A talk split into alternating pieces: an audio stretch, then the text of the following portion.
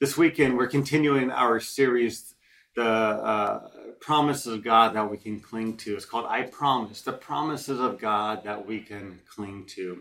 And what better time than right now, during this pandemic, during this time when things are not going well, during this time when everything is uncertain, to hold on to the promises of God. And our promise today, our promise today comes from um, Revelation, the book of Revelation 20, 21. And in fact, here's the promise and give you the Cliff Notes version. There'll be no more pain and no no more tears in heaven. No more pain and no more tears. You can say amen to that, and you can write no more pain, no more tears. I think we could say it forever. No more pain, no more tears.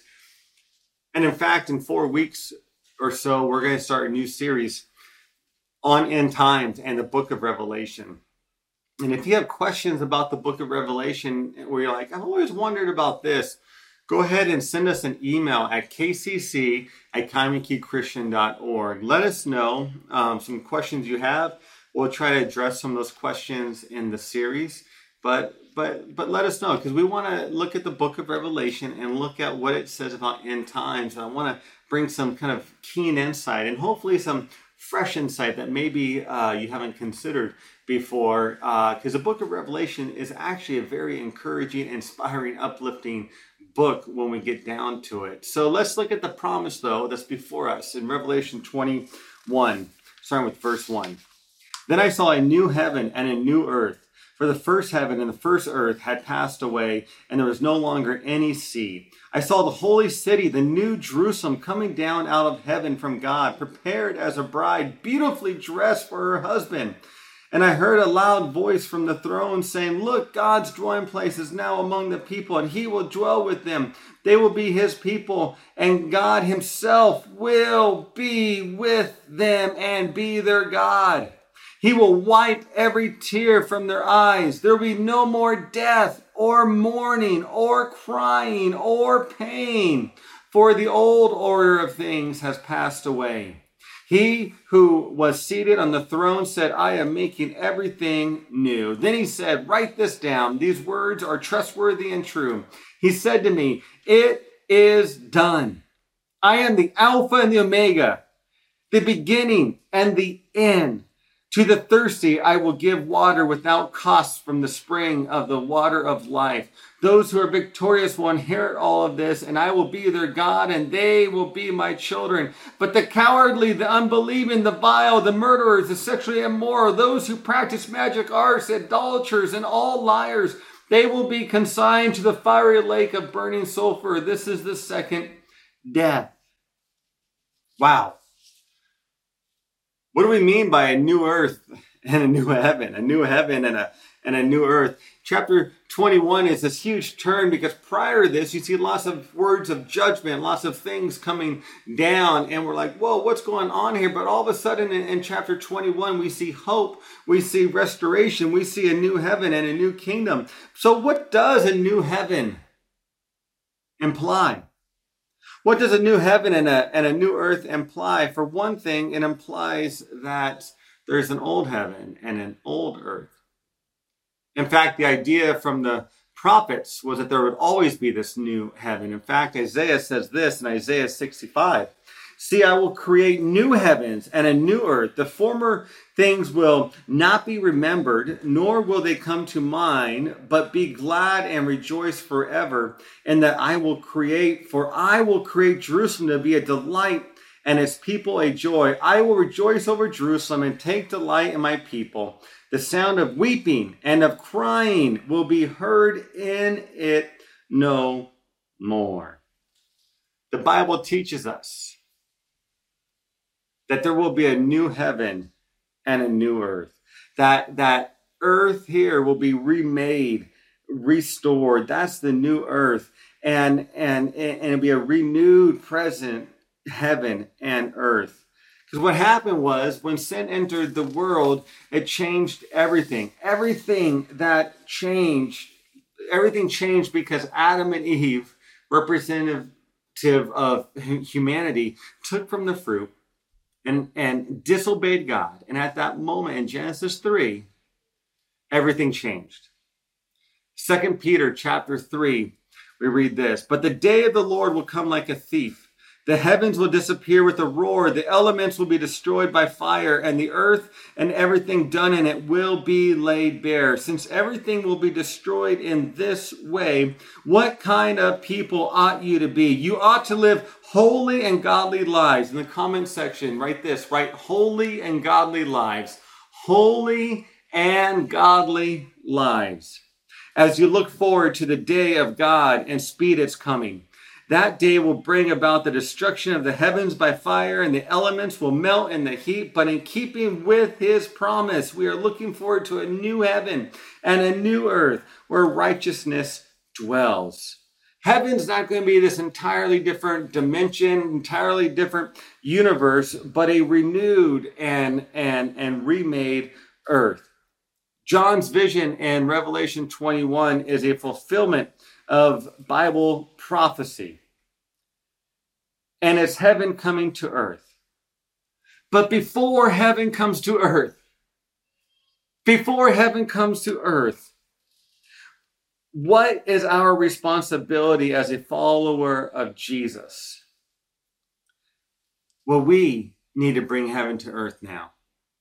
In fact, our job as followers of believers is to live as if we're preparing for all eternity. So if we were to bring heaven to earth now, what would that look like? Well, we bring heaven to earth now by loving others.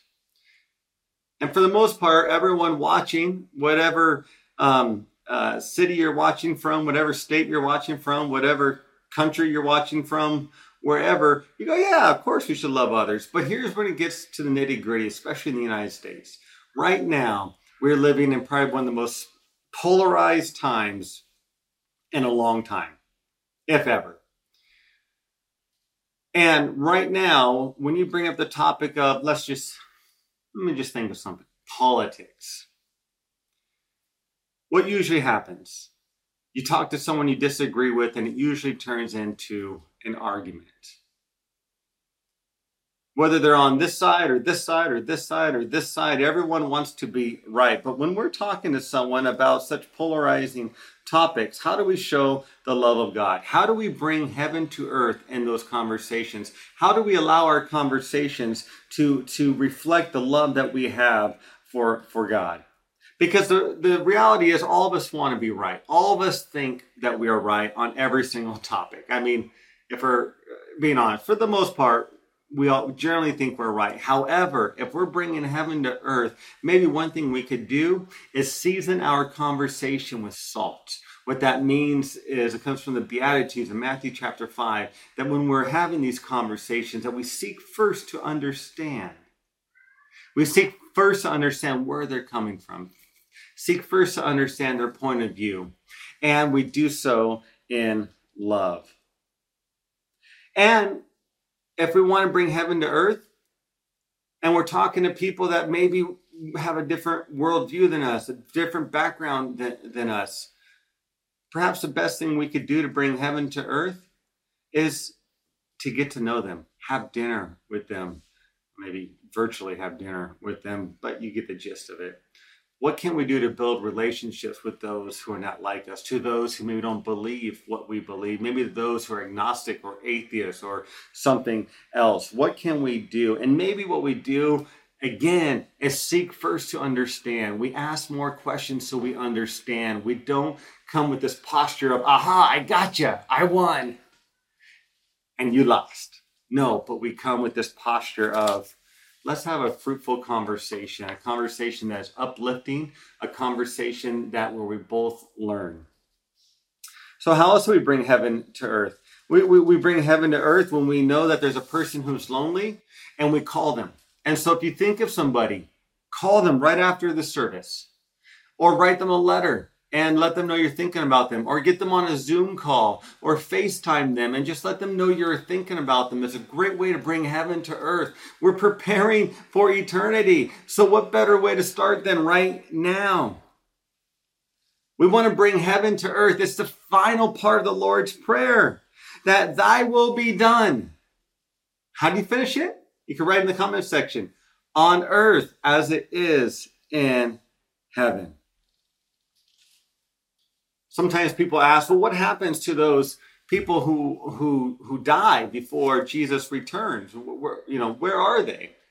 And the Apostle Paul talks a lot about this in First Thessalonians 4 and Philippians uh, 1, uh, 1 Thessalonians 4, I think I already mentioned that one, and um, as well as Corinthians 5, Philippians 1. You know, it's mentioned a lot, but the, the general idea is this is that when we die before the Lord comes back the second time, that is called this intermediate state. The intermediate state is this period where we're with God. We're with God, but but we're in his presence, but we we are in a non-complete form, meaning um, we're we're in the unresurrected form. We don't we don't have our new spiritual bodies, so to speak, as the Apostle Paul talks about. But when Jesus comes, then we'll be reunited with a resurrected body. And those who are alive at the moment of Jesus' return, when Jesus comes back, are instantly transformed. 1 Corinthians 15 verses 50 to 53 talks about that. 1 Thessalonians chapter 4 verse 17 talks about that. So just kind of interesting that there is this intermediate state that we will be with the Lord. But when he comes back, that's when we will have this resurrected body. So, what will heaven be like? I mean, we know a little bit about heaven, but there's a lot of heaven um, that that we don't know about. P- part of the reason we don't know about is because when we read the book of Revelation, we learn about heaven. It uses imagery like streets of gold, pearly gates, um, basketball courts, and just kidding, doesn't have basketball courts in there. I mean, it should, but I don't know. We'll see. But but it talks about these these things, and we're like, what exactly is it? But but the main reason we don't know too terribly much about heaven is because no one has been there and has come back. The Apostle Paul writes in 1 Corinthians 2 9, what no eye has seen, what no ear has heard, what no human mind has conceived, these things God has prepared for those who love him. It's this idea that we can't even conceive how wonderful and how beautiful heaven is, but we are going to be able to be in the presence of God.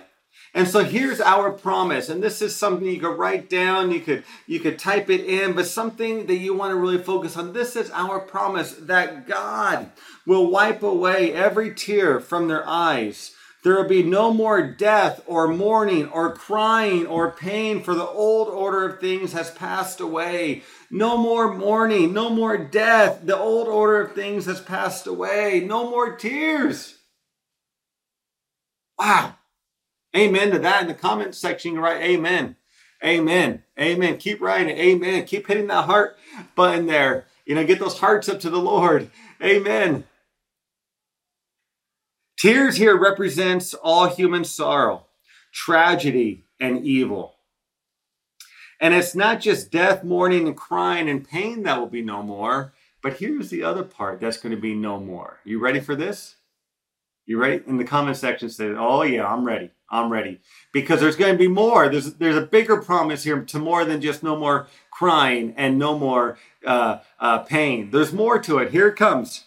The rest of Revelation 21 and 22 tell us that there will be no more sin, no more darkness and night, no more impurity, no more shame or deceit, no more international strife, and no more curse. Relating back to Genesis 3, there will be no more of that. That is the promise that we have in Scripture. Understand now that life that we live is temporary. The pain is temporary. It is real though. I'm not trying to take away that from anybody. The pain is real and it's legitimate. And your struggles and your strife is real and it's legitimate. We're not trying to take that away. But pain and all these things are a reminder that life is temporary. Pain is a reminder that we have a greater hope ahead of us. And pain is a reminder that this pain that we're in is never what God intended.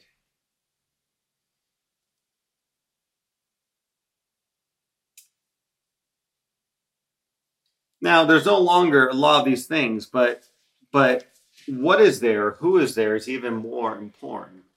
There's going to be no more pain, no more strife, no more turmoil, no more tears, no more sin, no more darkness. But however, here's one thing we could that's even just tops everything.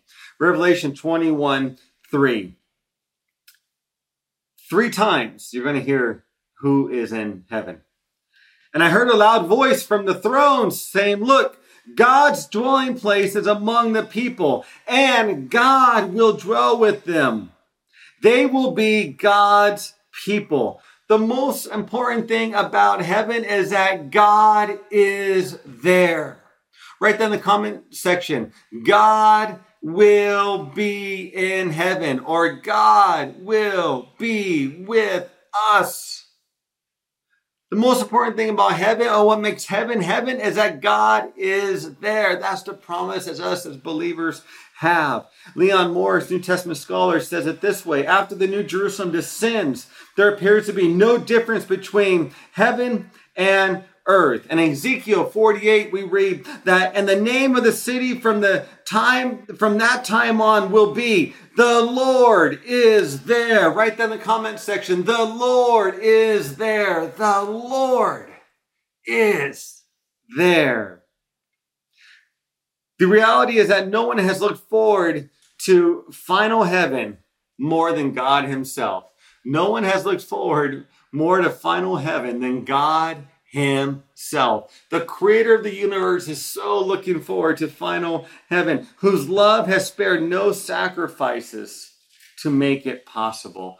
Do we see the love that God has for us in this? That He wants to live with us forever. He wants to live with you forever. He loves you. No matter what your sins have done, no matter where your journey has taken you, the Lord is saying, I have prepared a place for you.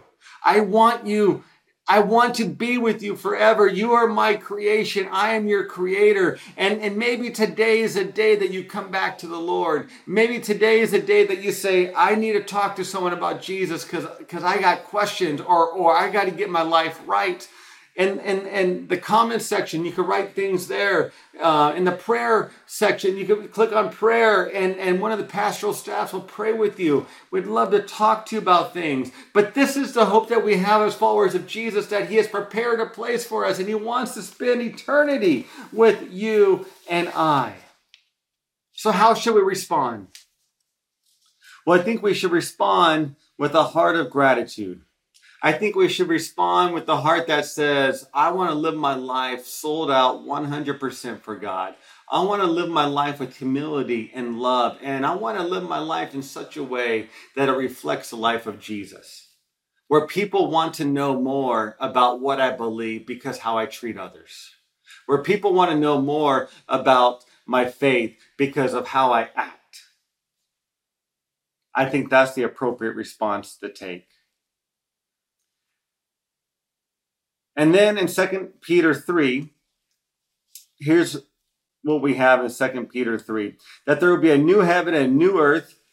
A challenges in verses 11 and 12. Since everything will be destroyed in this way, what kind of people ought you to be? You ought to live holy and godly lives as you look forward to the day of God. How should we respond? Being humble, living the life of Jesus, and then we read here in Second Peter to live holy and godly lives. Holy means to be set apart, set apart from uh, sinful ways, godly lives, doing things that please God. Lest you and I choose today to live for God. You and I to choose today to live for the Creator of the universe. Lest you and I choose today to say, Jesus, you're my Lord and my Savior. And if you have made that decision, maybe for the first time, or maybe you're coming back to the Lord, let us know that let us know that. Put it in the comment section. Click on the on the tab there. Let us know that you're coming back to know the lord or or you want to know the lord for the first time. We would love to connect with you and love to get to know you. The bible is absolutely clear. We can't buy our way into heaven. We can't earn our way into heaven. It is a gift from god because of what jesus has done for us because he died and rose again. You and i have eternal life and He has prepared a place for us. And so let's respond to this message with love, with dignity, with honesty, and by living it out. And when we do that, we're bringing heaven to earth.